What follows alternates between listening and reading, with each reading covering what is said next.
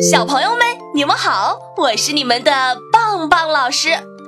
小朋友们知道鸟类王国中的裁缝专家是什么吗？要知道，小朋友们穿的衣服那真的是太漂亮了。那你知道这些漂亮衣服是怎么做出来的吗？这可要归功于做衣服的裁缝们。是他们用灵巧的双手给我们做出了一件件好看的衣服。其实不光人类会缝纫，在自然界中还有一种会做针线活的小鸟呢。是不是觉得有点不可思议？那就跟棒棒老师一起去看看这种鸟高超的缝纫技术吧。是，会缝纫技术的鸟是什么鸟啊？在我国南部、印度以及亚洲东南部的热带、亚热带森林的树上或者灌木丛中，经常可以看到一种身材娇小、尾巴很长的小鸟，因为它们会将一些植物的叶片缝起来。给自己建造精巧的鸟巢，所以人们给它们取了个十分形象的名字——缝叶鹰。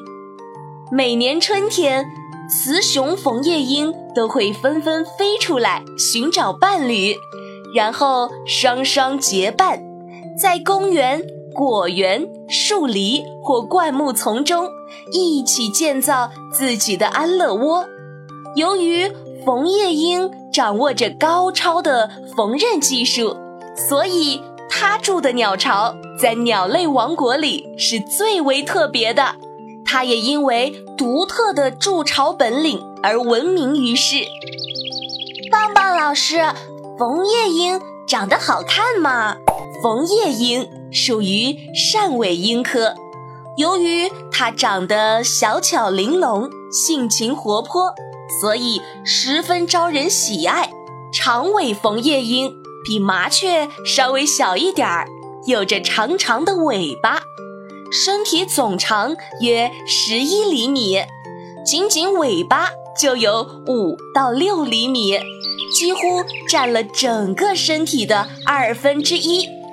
它的头顶呈红褐色。眼睛四周，包括眉纹，都是鹅黄色的；头部则是白色的，上体的羽毛呈现鲜艳的橄榄绿，其他羽毛则是暗淡的黄褐色。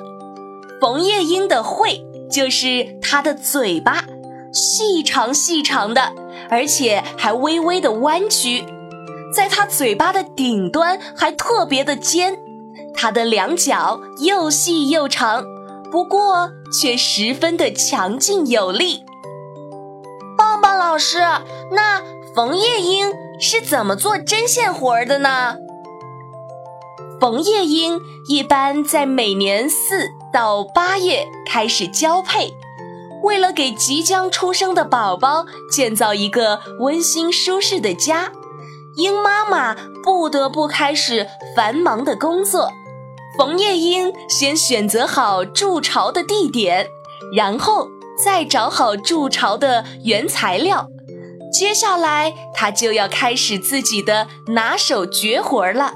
他先选择一两片芭蕉、香蕉或者野牡丹等植物的叶片，将蚕丝、蜘蛛丝、植物纤维或者人们丢弃的细长线作为缝线。用自己又长又尖的嘴做缝针，再加上细长灵敏的双脚的配合，这就开始穿针引线了。它在距离叶缘一厘米多的地方，用嘴打出一些小孔，然后再用细线穿进小孔。为了不使缝线松脱，缝叶鹰还会像人类一样。边缝边打结，缝好了一边，再缝另一边，最后缝成一个口袋型的巢。当然啦，仅仅缝好口袋巢还不够，筑巢的工作还没有结束。我们知道，被缝成口袋的树叶的叶柄会因为干枯而折断，这个时候又该怎么办呢？别担心，聪明的缝叶鹰自有妙招，它会用草茎把叶柄系在树枝上，这样既能防止叶柄折断，又避免了鸟巢被风吹落，真是一举两得。缝叶莺不仅聪明，而且还很细心呢。它为了不让雨水淋进巢内，还特地将鸟巢建造的具有一定的倾斜度。要是下雨了，雨水就可以顺着斜坡流下去了。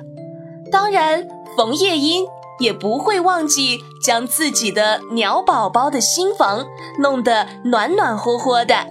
它会四处寻找枯草、羽毛和植物纤维，捡回来之后垫在窝里，将自己的新房做得温暖又舒适。这样，冯夜莺的爱巢就算是彻底竣工了，只等着鸟宝宝诞生了。棒棒老师，那冯夜莺是益鸟还是害鸟呢？不用棒棒老师说，小朋友们应该也能猜到了吧？这么一位美丽、勤劳、聪明、细心的裁缝专家，一定是一种益鸟。的确，冯夜莺整天忙忙碌碌的在捕捉花朵和树枝上的害虫，给大自然做了不少贡献呢。好啦，小朋友们。关于鸟类王国中的裁缝专家，棒棒老师就讲完了。小朋友们，如果有什么新发现或者有什么建议，都不要忘了留言告诉棒棒老师。我们下期再见喽！